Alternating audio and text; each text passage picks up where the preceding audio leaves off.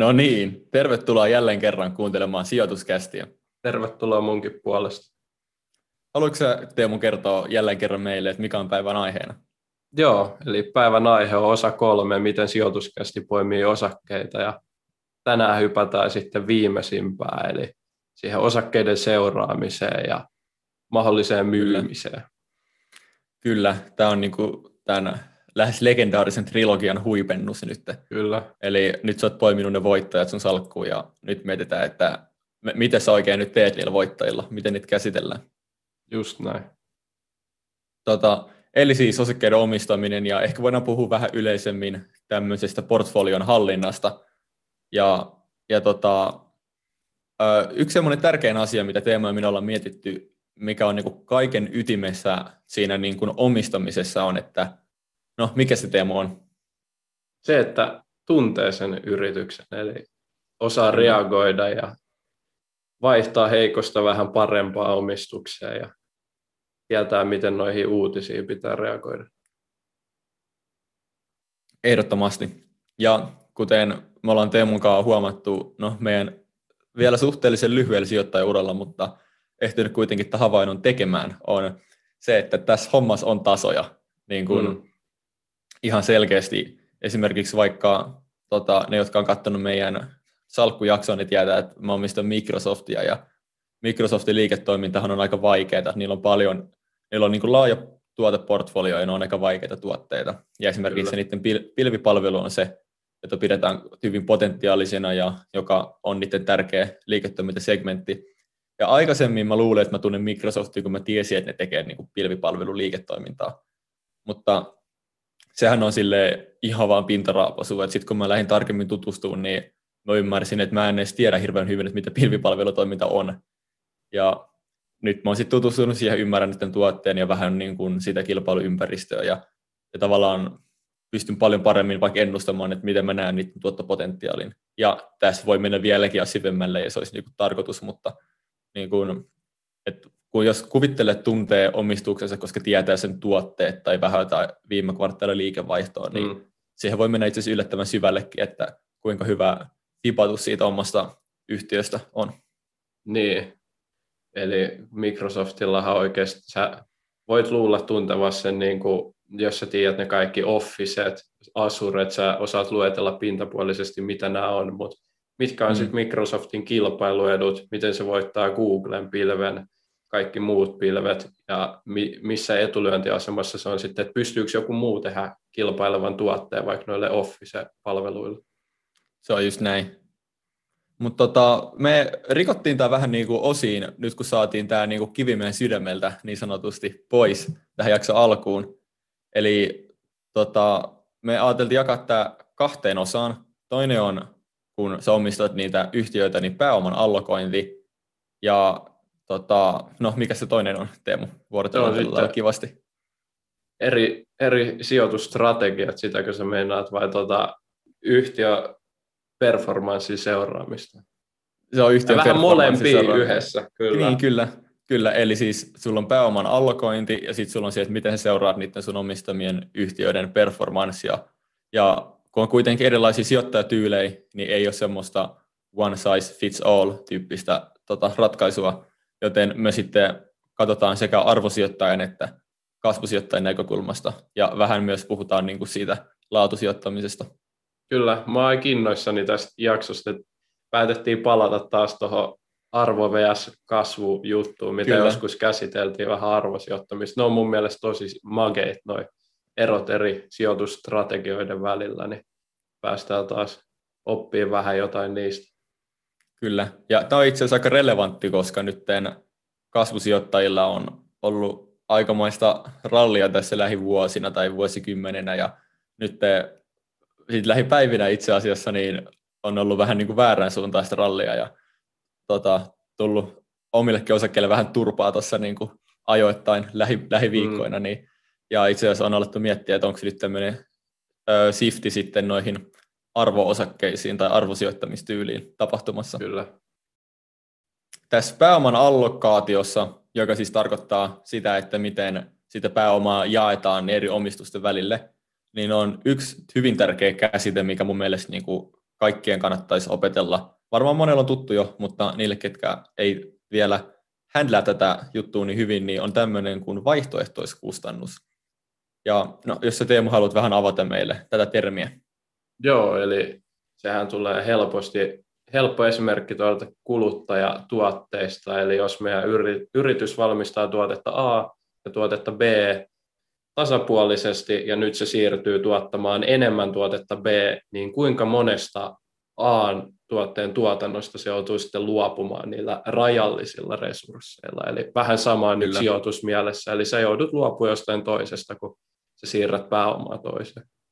Kyllä, ja sitten konkreettisesti, että jos sulla on vaikka omistat nyt vaikka QTtä, tota, joka on ollut aika, aika hypeissä tässä, tai niin kuin, tota, vähän niin kuin sijoittajien huulilla, ja se on nyt noussut tosi paljon, ja arvostuskertoimet on venytetty aika mukavasti, ja hmm. sitten sä katsot, että no, että okei, no tämä hinta on aika korkea nyt, mä oon saanut tästä hyvää tuottoa, ja mä ostan tätä vaikka halvalla, mutta jos mä pelaan tämänhetkistä hintaa siihen, että minkä tuotto mä saan tästä päivästä vuoden eteenpäin, niin voi olla, että on fiksumpaa sit allokoida se pääoma johonkin vaikka halvempaan osakkeeseen, josta saa sitten ehkä tästä päivästä se vuosi tai vaikka viisi vuotta eteenpäin sit parempia tuottoja.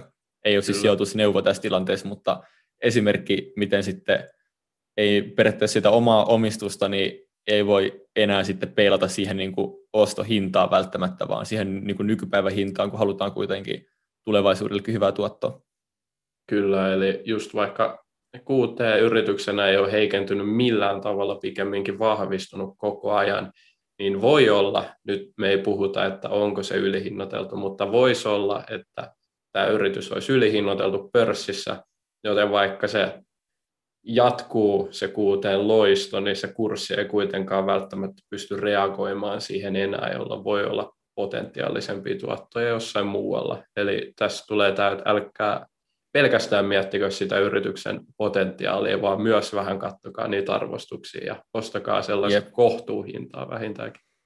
Ja kääntäen vaikka te havaitsette, että okei, ne Gootella on hyväkin tuotto vaikka lähivuosille, ja tota, teillä on kuitenkin rajallinen määrä pääomaa käytössä, ja te huomaatte, että tässä on toinen osake, jolla on vielä parempi tuotto-odotus, niin tavallaan sitten pitää miettiä, että, no, että ehkä tätä pääomaa kannattaa allokoida siihen, koska tavallaan tämä on se vaihtoehtoiskustannus, että missä raha tuottaa sulle parasta riskikorjattua tuottoa. Kyllä. No, mutta Kevin, hei, yleensä kun me no. puhutaan pääoman allokaatiosta, niin sehän liittyy tosi oleellisesti hajautukseen, koska tässä sä allokoit nimenomaan useampaan eri kohteeseen sitä pääomaa, Eli sä Kyllä. pienennät sun riskiä, koska ne ei ole pelkästään yhdessä kohteessa, niin onko sulla meille antaa jotain konkreettista esimerkkiä, että miten tämä nyt sitten näkyy sijoittajalla, tämä hajauttaminen, että kuinka paljon se hyötyy tässä? Joo, toi on itse asiassa hyvä nosto, että useimmiten, no kaikki tietää, että pitää hajauttaa ja se on tärkeää, mutta kaikki ei välttämättä tiedä sitä niin kuin konkreettista hyötyä, että mitä silloin, että miksei kannata niin kuin laittaa siihen tähtäin kaikkia rahoja.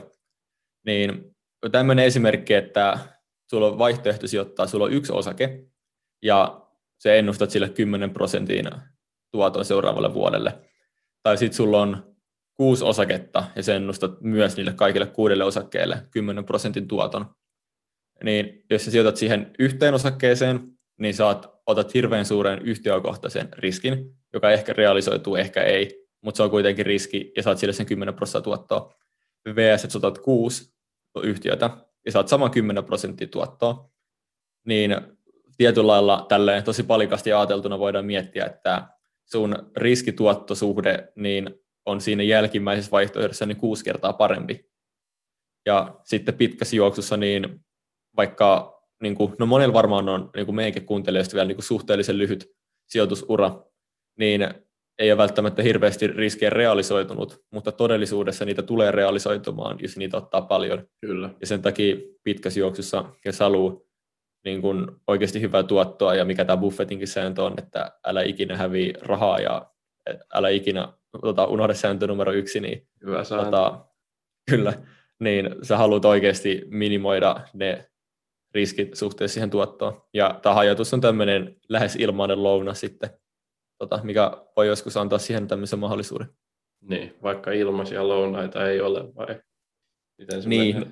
niin, no se on näin, mutta tämä on, tämä on ehkä kaikista lähimpänä sitä. Joo, eli miksi tämä nyt on sitten palikka, niin kuin Kevin sanoi, niin johtuu siitä, että sitähän ei voi ikinä tietää, että jos sulla on se yksi yritys, niin voi olla, että jos keskimääräisesti sä teet sen 10 prosentin vuosituoton, niin voi olla, että se sun yksi pikki olisi ollut just se paras, joka tekee vaikka 14,5 prosentin vuosituottoa, mutta voi olla, että se Jep. olisi sitten yhtiö, joka tekee 6 prosenttia tai vaikka menee konkurssiin, että sulla on huomattavasti isompi riski ää, menettää rahaa, toki sun mahdollisuudet tuottaa pörssiä paremmin ja paremmin kuin mitä olet itse laittanut tavoitteeksi, niin tietysti myös nousee, mutta Kyllä. se on, se on sitten aina jompaa kumpaa suuntaa kauempana kuin se sun oma tuottovaatimus ja pörssiindeksi. Se on just näin. Mutta pääoman allokointi, kun me lupailtiin sitä, että me vähän pohditaan niin kuin arvosijoittajan ja kasvusijoittajan näkökulmista, niin se lähdetään aluksi märehtimään tota, niin kuin klassisen, tai ei välttämättä pelkästään klassisen, mutta perinteikkään arvosijoittamisen näkökulmasta. Mm. Et minkä, miltä se pääoman allokointi sitten näyttää, jos sä tota, noudatat tämmöistä arvosijoittamistrategiaa tai jos sulla on tämmöisiä arvoyhtiöitä? Joo, se on hyvä kysymys. Ei välttämättä se allokoinnin määrä, kuinka useaseen yhtiöön, niin se ei oma, mun omasta mielestä välttämättä poikkea sitten niin kuin vaikka kasvusijoittajan allokoinnista, mutta se minkälaisia yrityksiä siellä salkussa on, niin se poikkeaa oikeastaan paljonkin. Nyt kun me puhutaan siitä niin kuin viimeisestä vaiheesta, eli pitääkö myydä, holdaa Mm. vai lisätä, niin arvosijoittajan on tosi tärkeä muistaa, että kun sinne salkkuun on poimittu niitä vähän hyljeksittyjä, ehkä jopa heikon liiketoiminnan yrityksiä, niin on tosi tärkeää olla koko ajan kärryillä siitä arvostuksesta, perinteisesti ihan PE, PB tai sitten niin kuin ihan yri, tota, markkinahinta suhteessa likvideihin varoihin, eli ihan tämä niin kuin vähän tupakantumppistrategia, miten voi saada sitten ne kaikista hyljeksityimmät, mutta niillä on kuitenkin kassaa sitten, joka turvaisi sen tuoton siellä. Eli se, että arvosijoittajan pitää pysyä koko ajan siinä ajan hermoilla ja se sijoitushorisontti ei lähtökohtaisesti ole niin pitkä, niin tä- tässä näkökulmassa se vaikuttaa tosi paljon tähän sitten Niin, ja- pääoman allokointi ja kuinka nopeasti se pääoma liikkuu osakkeesta osakkeeseen. Kyllä. Ja ne sanot, että se ei ole välttämättä niin pitkä, niin tämä itse asiassa riippuu, kun arvosijoittamisen sisälläkin on vielä erilaisia taktiikoita ja on, on semmoisia, tota, että se on vähän pidempi se aikaväli ja haetaan semmoisia ihan ok-yhtiöitä aliarvostuksella ja voi olla, että siinä sitten menee kauan, että se aliarvostus purkaantuu ja sitten se voi olla pidempi holdi, mutta sitten on tämmöisiä just niin kuin puhut tupakantupistrategioista ja voi olla, että sit siellä se vaikka realisoituu niin kuin muutamienkin vuosien sisällä ja sitten käydään niin kuin Vaikka tälleen- kuukausienkin. Niin, no jep, jep se on, Tällaisessa se on, pörssirallissa, mitä nyt ollaan nähty, niin on, No, se on varmasti totta. realisoitunutkin, mutta tietysti useasti voi kestää pidempään. kyllä. Öö, semmoisia, että, no, että milloin kannattaa vaikka myydä, niin arvosijoittamisessa yleensä, kun ne arvostuskertoimet, puhutaan, niin kuin, että ne normalisoituu, eli tulee lähelle sitä tasoa, että se osakkeen hinta on niin kuin sen yrityksen käyvän arvon lähellä tai joskus sen ylikin, niin silloin yleensä kannattaa allokoida sitä pääomaa muualle, koska silloin se tulevaisuuden tuotto on heikentynyt, erityisesti tämmöisissä arvoyhtiöissä. Kyllä. Se on aika hyvä, hyvä tämmöinen niin kuin rule of thumb. Joo, se tuotto nimenomaan perustuu vain siihen arvostuksiin. Ää, Käänneyhtiöt on eri juttu, esimerkiksi joku neste, josta on tullut ihan huikea niin kuin tarina nyt, niin sehän on ihan eri asia, että jos sä bongaat, että oikeasti liiketoiminta lähtee kehittyä ja siinä on paljon potentiaalia, niin ei sitä tietenkään kannata silloin myydä, mutta jos on ihan tällainen niin kuin case Stockman esimerkiksi, se, Mm. sen niin kuin yhtä lähellä suunnilleen konkurssia ja sä odotat kuitenkin, että kuukausi säteellä muutaman kuukauden ajalla se arvostus korjaantuu, vaikka jonkun osakeannin tai jonkun muun katalyytin seurauksena, niin sittenhän se on tietysti paljon lyhyempi se horisontti. Kyllä.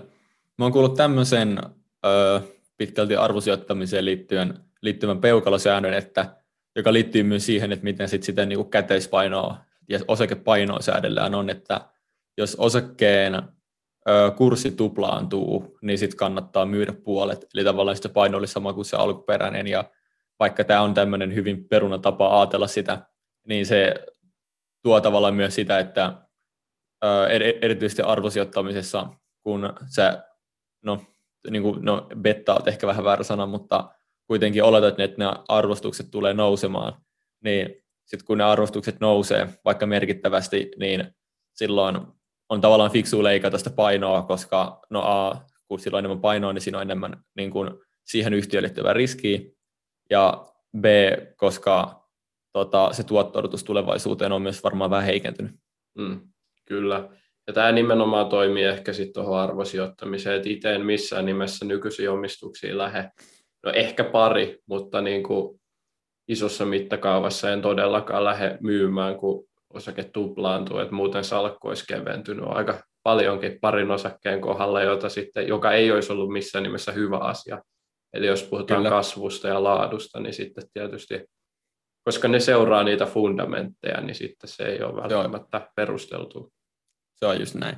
Ja tota, vikana, mikä mulle tulee mieleen, on tämmöinen niin kuin, just vähän niin kuin portfolio-tasapainotus tota, tyyppinen ajattelumalli, eli että sieltä löytyy sit sopivassa suhteessa niitä vähän laadukkaampia, aliarvostettuja yhtiöitä, ja sitten niitä niin kuin hazardi, tupakantumppi, semmoisia hyviä tyyppisiä yhtiöitä, jos oikeasti haluat ottaa niihin niin kuin näkökantaa.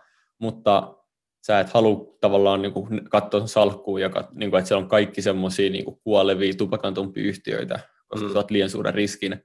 Tai jos sulla on korkea tuotto-odotus ja sä haluat pelaa näillä arvostuskertoimilla, niin ei välttämättä kaikki sijoitukset sit voi olla semmoisia niin liian turvallisia pieniä aliarvostuksia, jos olet arvosijoittaja. Joo. Tämähän on jännä sinänsä, kun Benjamin Graham hakee turvamarginaalia tai haki ja puhui siitä paljon, niin se, että tupakantumpistrategiakin, missä ostetaan niin kuin suoraan, mietitään yrityksen varallisuutta, ja se voi olla ylikin tämän niin kuin osakkeen markkinahinnan, niin sehän pitäisi olla niin kuin se turvallisin tapa sijoittaa, mutta sitten kun se ei aina toimi näin, että tässäkin on niin kuin hyvä tehdä tietyllä tavalla hajautusta, mutta toki sitten, että jos Grahamit ja kumppanit on menestynyt tälleen, niin mehän ei sitä mm. pystytä nyt tässä kumoamaan tältä istumalta sitä. Me ollaan vasta nuoria sijoittajia. Se on just näin.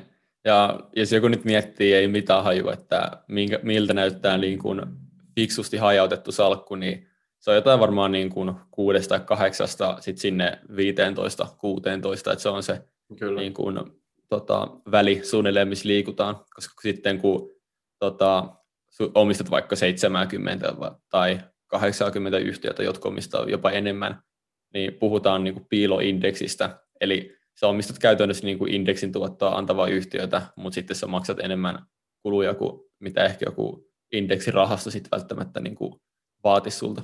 Joo, tästähän me ollaan puhuttu aikaisemminkin. Voisi sen verran tarkentaa vielä, mitä ennen ei ole tullut sanottu, että sehän riippuu toki myös niistä yhtiöistä ja siitä painosta, eli mm, 16 kyllä. OMX H25 poimittuu tasapaksua tai niin kuin tasakokoisen painotuksen pikkiin, niin sehän näyttää käytännössä indeksiltä, koska se on yep. niin kuin pieni indeksi ja sitten saatat niitä tasapaksusti. Sitten jos puhutaan Warren Buffettista, jolla mun käsittääkseni on tosi paljon yhtiöitä, enemmänkin kuin tämä 16, mutta hän tai sijoittaa... joku Peter Lynch tai joku niin, tämmöinen niin kuin sijoittaja. Sijoittaa ihan eri toimialalle, painottaa niitä voittajia ja niin edelleen, niin sitten saa jo hyvä niin kuin tavallaan pystyy erkaneet tästä indeksistä. Että se Peter Lynch, niin hänkin on niin kuin varmaan tuplannut indeksin. Mikäköhän se oli, vajaa 30 se vuotuinen tuottoprosentti. Ei ollut ihan 30, mutta... Mutta joku jäätö kuitenkin. Niin, niin sehän tapahtui silleen, että vaikka kaverilla oli satojakin osakkeita, niin lisäs voittajia ja leikkasi häviäjistä ennemmin kuin mm. toisinpäin, mikä on tosi vaikeaa tietyllä tapaa, ja, koska totta. tuntuu aina, että niitä nousseita pitäisi myydä sieltä, mutta tässä on myös tällainen yksi viisaan kaverin oppi kaikille kuuntelijoille, eli muistakaa holdaa tiukasti niitä voittajia, vaikka lisätäkin niitä välillä. Kyllä, se on just näin.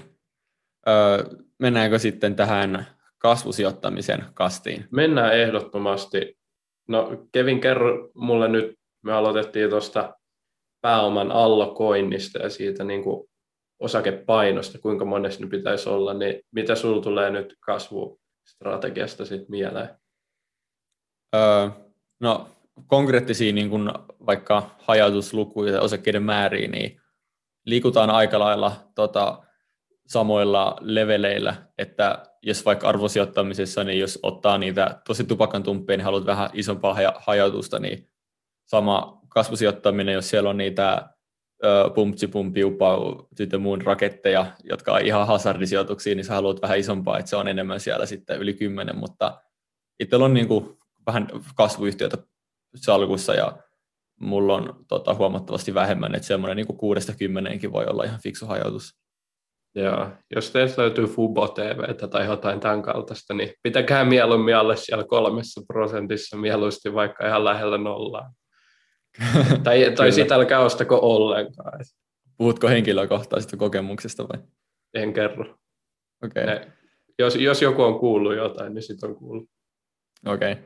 Öö, tässä jos miettii, että milloin sitä pääomaa kannattaa allokoida sit poispäin jostakin, niin kun ollaan kasvusijoittajia, niin silloin kun tulevaisuuden kasvunäkymät on heikentynyt merkittävästi, niin se on yleensä se hetki, kun sit kannattaa myydä tai vähintään sit pienentää sitä painoa mm, siinä. Kyllä. Ja s- sitten toinen on, että no, arvostuskertoimet on tosi vaikeat kasvuyhtiöissä, koska kovaa kasvava yhtiö ottaa ne aika nopeasti kiinni. Et sitten tässä ehkä korostuu enemmän se, että sä tunnet sen yhtiön, että mikä on oikeasti vielä hyväksyttävä arvostuskerroin, joka on tietenkin helpommin sanottu kuin tehty. Kyllä. Öö, tämmöisen itse asiassa ihan mielenkiintoisen peukalosäännön on aina kiva ja saa vähän jotakin konkreettista, niin sanottua niin potkastavaa asiaa, sit mistä voi pitää kiinni, niin mm, Business Insider tota, on lähteenä tässä, niin sanoi, että se kaikista tota, vähän niin kuin radikaalein kasvu tai kaikista aggressiivisin kasvuyhtiö, niin siinä saisi olla maksimissaan 20 prosenttia painoa salkusta. Et se, on, se, on tommonen, se on itse asiassa aika paljonkin. Voi toi, toi kuulostaa hu, huvitun täällä tuosta, koska sehän meinaa sitä, että jos sulla on sitten muitakin yhtiöitä siellä ja se on nyt tämä niin kuin piupau to the moon raketti, niin sehän meinaa mm. sitä, että sulla on, jos se on sun pienin omistus 20 prosenttia, niin sullahan on maksimissaan nel, neljä niin. muuta sieltä, just alle viisi osaketta, niin toi Business Insider, niin en itse ainakaan lähtisi noudattaa, mutta toi oli kyllä mielenkiintoinen poiminta. Kyllä, mutta voi olla, että sulla on no, vaikka samantyyppinen salkku kuin mulla, eli on kasvuyhtiöitä, mutta on niin kuin laadukkaat kasvuyhtiöitä, mm. niin silloin se kaikista aggressiivisen kasvuyhtiö niin voi olla kuitenkin ihan hyvä yhtiö ja ei välttämättä liian niin kuin radikaali. Sitten voi miettiä että siihen, että, että siihen mä en anna yli 20 painoa, koska se on periaatteessa riski siinä osake, mikä mulla on. Joo. Niin tota, ja sitten kuitenkin voi olla, että se riskituottosuhde siinä on kuitenkin tosi hyvä, vaikka siinä on vähän enemmän riskiä. Joo. Mutta tuommoinen vähän niin kuin food for thought-tyyppinen tota, Business Insiderin tota, peukalosääntö. Kyllä. No, pitäisikö meidän sitten siirtyä tuohon meidän kakkosvaiheeseen ja puhua vähän siitä Kyllä. performanssin seuraamisesta, että nyt on jotain pohjaa, että miten niin kuin kasvu ja arvoosaketta, mi- mitä eroja niissä on. No siihen väliin itse asiassa tulee vielä tuo laatu, jos siitä sen sanoo, että jos, jos on ihan niitä pörssin laadukkaimpia yhtiöitä, puhutaan nyt ehkä Applesta, joku voisi heittää McDonald's, Nike tai Suomen pörssistä Sampo, Coca-Cola kone. Mm. Kyllä, niin ehkä näissä se, että sun hajautuksen ei missään nimessä kyllä tarvii olla 16 mun mielestä, että Joo, että ei joku, joku näistä menisi meidän elinaikana konkurssiin, niin sekin on jo tosi pieni mahdollisuus. Et, tai sitten sen huomaa kyllä selkeästi. Et, mm. Siis se, se, että näihin keskittäisi vaikka neljään viiteen, niin se on sitten taas ihan eri asia jo. Et voi olla, kyllä. että nel, neljään laatufirmaa sijoittaminen on turvallisempaa kuin kymmeneen kasvu- tai arvokohteeseen. En osaa siitä nyt, mulle ei ole mitään tieteellistä tutkimusta taustalla, mutta niin, no, näin no, voi tälleen, esimerkiksi olla Kyllä, tällä mutu, mututuntumalla niin mieluummin omistaisin vaikka ö, kaikilla pääomalla niin Coca-Colaa kuin kaikilla pääomalla niin 20 Fubo TVn tyyppistä yhtiötä. Että, että se määrä ei aina korreloi sen tota, niin kuin riskituottosuhteen kanssa ja se kannattaa aina muistaa, että joku niin kuin modernin rahoitusteoria tai portfolioteoria, jos siihen niin kuin liikaa pohjaa niitä omia hajautustrategioitaan, niin kannattaa vähän tavalla hakea sieltä enemmän niin kuin fundamenteista ja niin kuin semmoisesta liiketoiminnallisesta näkökulmasta niitä aspekteja myös. Kyllä. Mut Mutta siis, performanssin joo. seuraaminen. Öö, Kyllä. Jos, lähdetään, jos lähdetään aluksi, niin kuin, kuten äskenkin, niin tämän arvo, arvosijoittamisen näkökulmasta märehtimään, että miten arvosijoittajat pohtii, tai jos sä et ole arvosijoittaja, mutta sulla on eksynyt arvoyhtiö sinne sun salkkuun, niin miten sä seuraat sen performanssia? Mitä asiat pitää, mihin pitää kiinnittää huomiota? Tässä on selkeästikin se, että mä ennemminkin suuntaan katseet johonkin tilastoihin ja PEPB-lukuun, kuin sitten mm. itse yhtiön laadullisia kertomuksia. Toki hyvä sijoittajahan pystyy katsoa aina vaikka kaikkea, mutta kun aika ei aina riitä, niin Jep. sit tässä, mitä mun omasta salkusta nyt löytyy esimerkiksi sievikapitalia, niin sievikapitalia en tunne lähellekään, siis tunnen varmasti huonoiten mun omistuksista, ja se on selkeimmin arvosijoitus, josta tuun luopumaan varmaan voi hyvin olla vuoden säteellä, vuoden sisään. Et se, se, että siellä on mun mielestä aliarvostus, niin se, se on sitten ihan eri juttu kuin se, että mulla on joku remedy, jolta mä ootan mahdollisia hittipelejä, joka ei edes vaadi mm. sitä hittipeliä, vaan tota laadukkaita pelejä, paljon hyvää kassavirtaa, niin se riittää mm. mulle ja mä seuraan sitä niin kuin tarinan etenemistä, niin näissä on kaksi selkeästi ihan erilaista keissiä.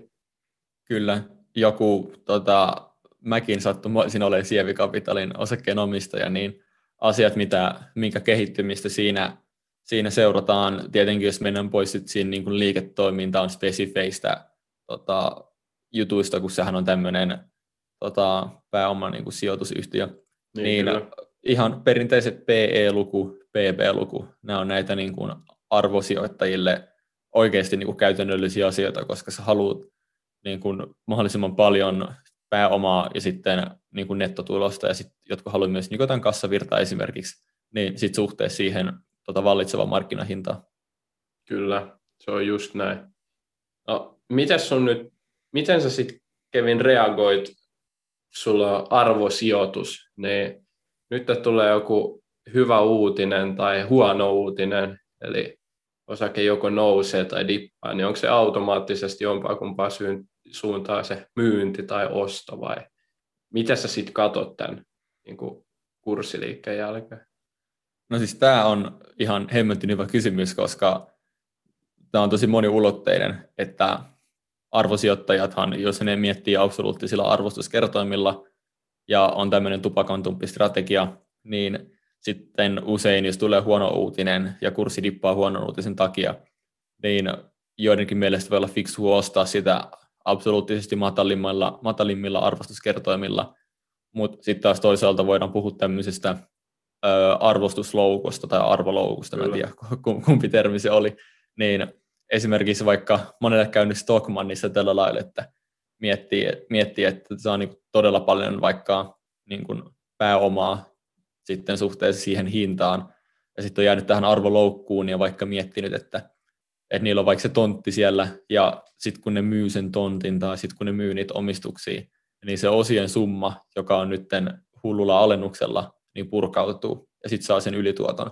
Mutta sille ei ole esimerkiksi niin kuin hirveästi käynyt vaikka Stockmanin osakkeenomistajille ja sitten on joutunut tähän arvoloukkuun. Eli vähän tämmöinen, vastasin ehkä osittain ohi, ohi aiheen, mutta tota, riippuu, riippuu tilanteesta ja jos se yhtiön niin kuin tulevaisuuden, tota, no puhutaan usein tulevaisuuden kassavirroista, niin jos ne on merkittävästi huonontunut ja vaikka se dippaa, niin jos se dippaa suhteessa vähemmän kuin miten se tulevaisuuden näkymät on tota, huonontunut, niin silloin ei välttämättä kannatakaan ostaa, vaikka onkin arvosijoittaja, koska ei maksakaan enää välttämättä aliarvostuksesta.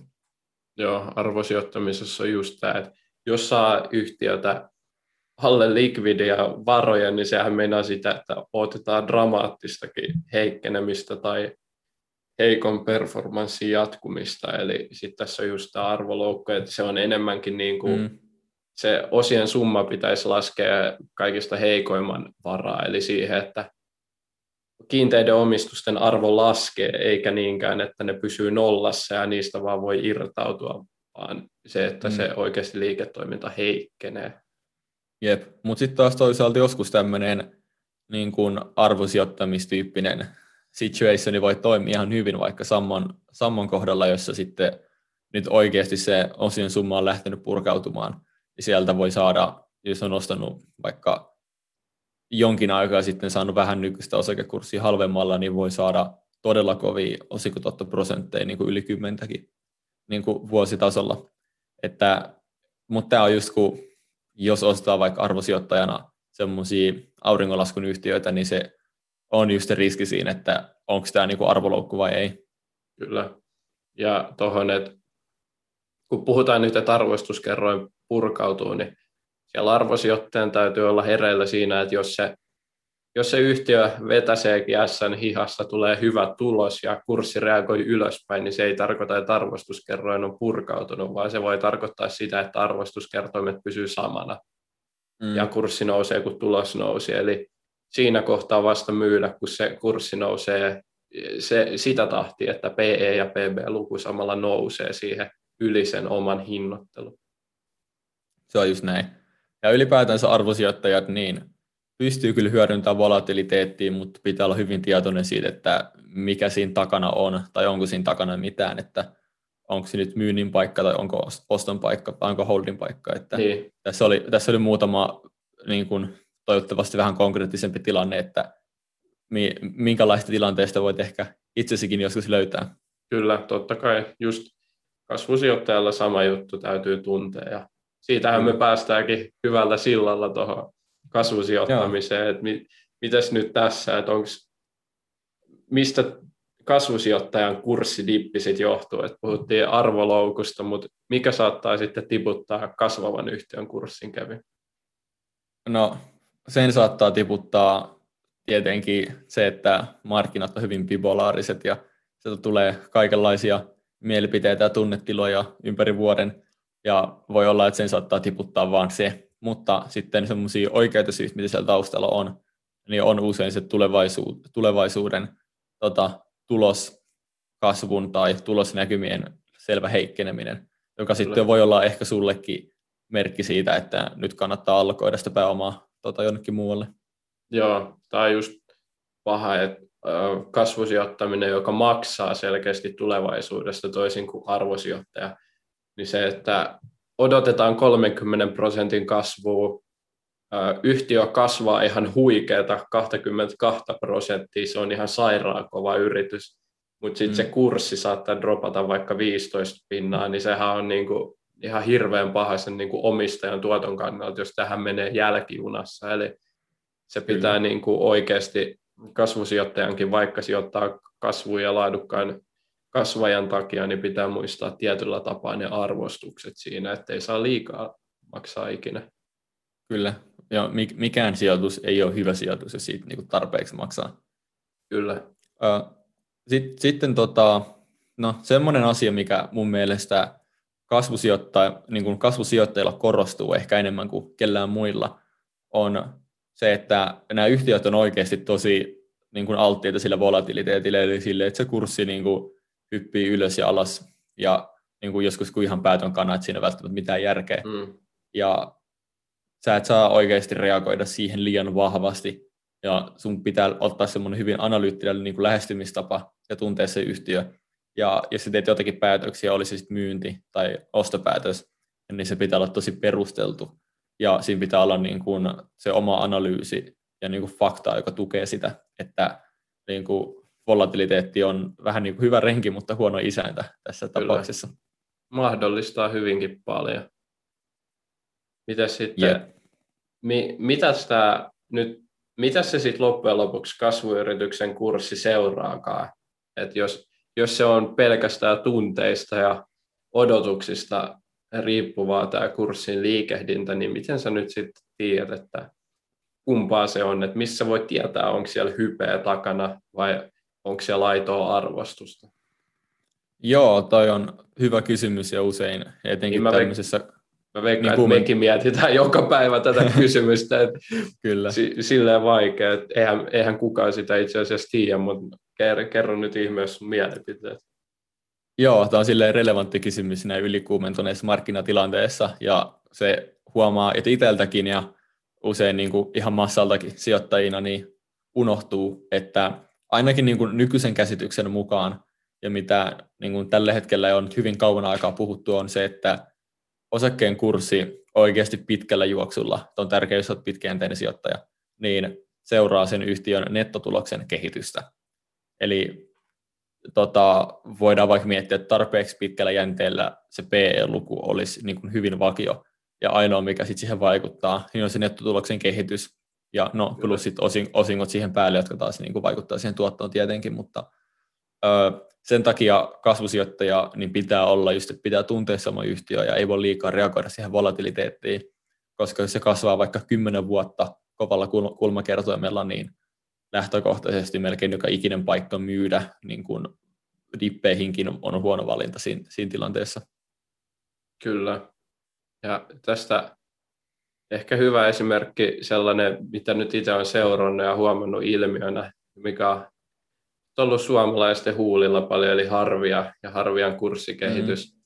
Eli mikä on ollut nyt pari vuotta tosi kovaa, nyt tämän viimeisen vuoden erityisen kovaa, niin se, Jep. että vaikka, vaikka se ei olisi niin kuin pitkällä jänteellä ihan samaa, toki itse uskon siihen, että se tulee vielä vuosia olemaan hyvää, kasvua ei tässä mittakaavassa voi olla, nyt kun niin kuin ihan puhutaan kvartaaleista parista, mitä se on varmasti mahdollista, koska puhutaan kuitenkin jo isosta yhtiöstä, mutta se, että Arvia on itse ohjeistanut tosi maltillisesti plus 5 prosentin liikevaihdon kasvua samaan aikaan kuin kuuteet, admikomit ja muut, mitkä on kasvanut itse asiassa nyt vuosi, vuosi takaperin varmasti selkeästikin vähemmän.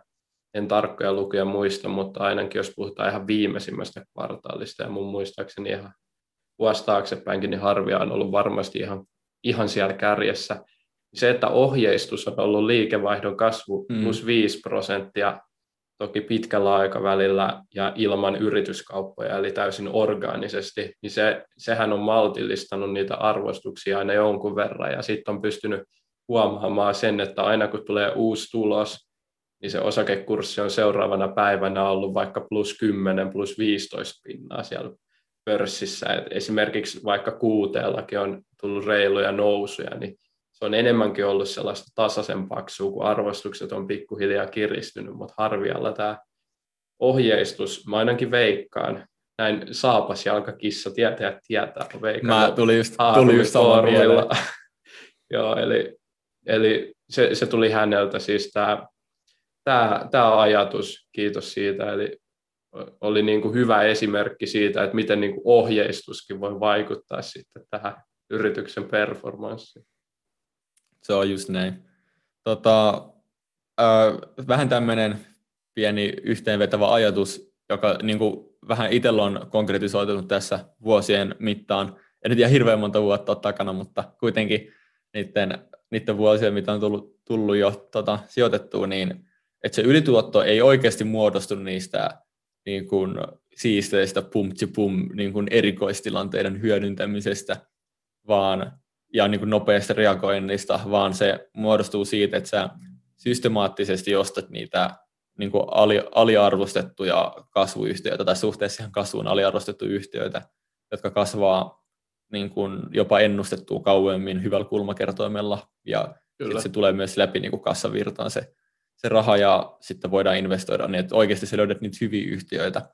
Että tässä esimerkki, mikä mulle tuli mieleen, joka silloin harmitti nyt ehkä vähän enemmän naurattaa, jotka seuraa Teslaa tai Elon Muskia tai Joe Rogan podcastia, niin on ehkä tieto, tietoisia tästä, mutta joskus mu- muutama, muutama vuosi sitten niin Elon Musk meni Joe Rogan podcastiin vieraaksi ja sitten se tota, siellä niin, tota, poltti siis pilveä siellä Joe Rogan podcastissa. Niin kuin Joe Rogan tarjosi silleen, että se niin kuin kokeili. Niin se otti yhden ja, henkäyksen. Sehän niin, vielä yli oli silleen, että se mainitsi, että se ei ikin käytä mitään huumeita niin. eikä käyttäisi silleen, Kyllä. tavallaan positiivista myös.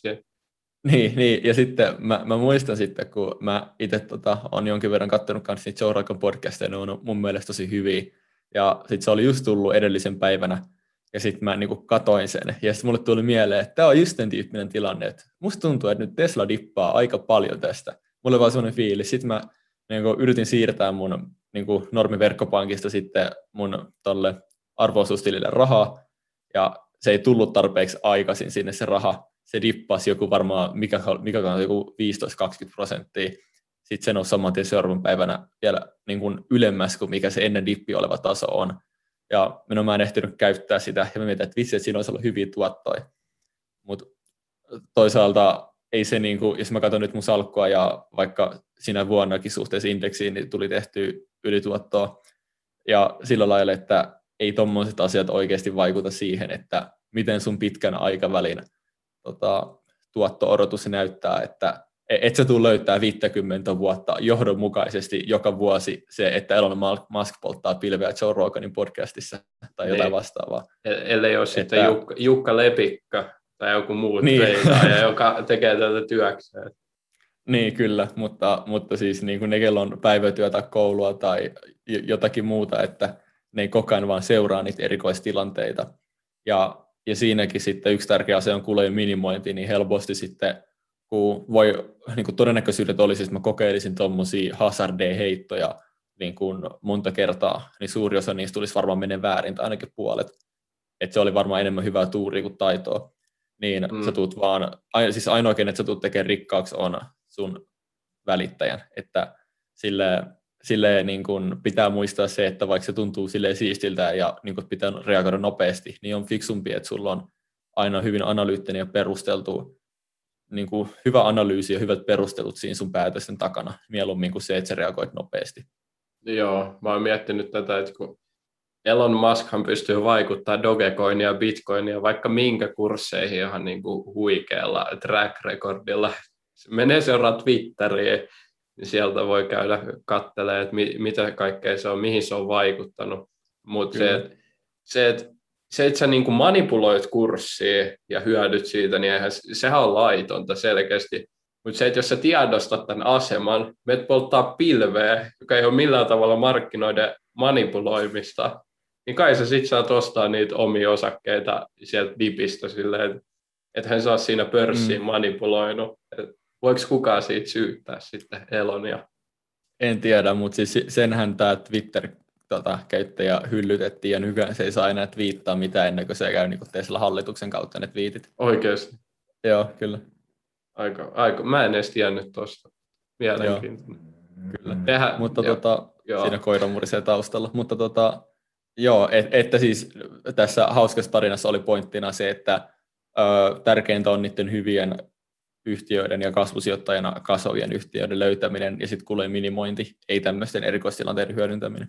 Kyllä, se, se on sitten jotain ihan muuta. Kyllä.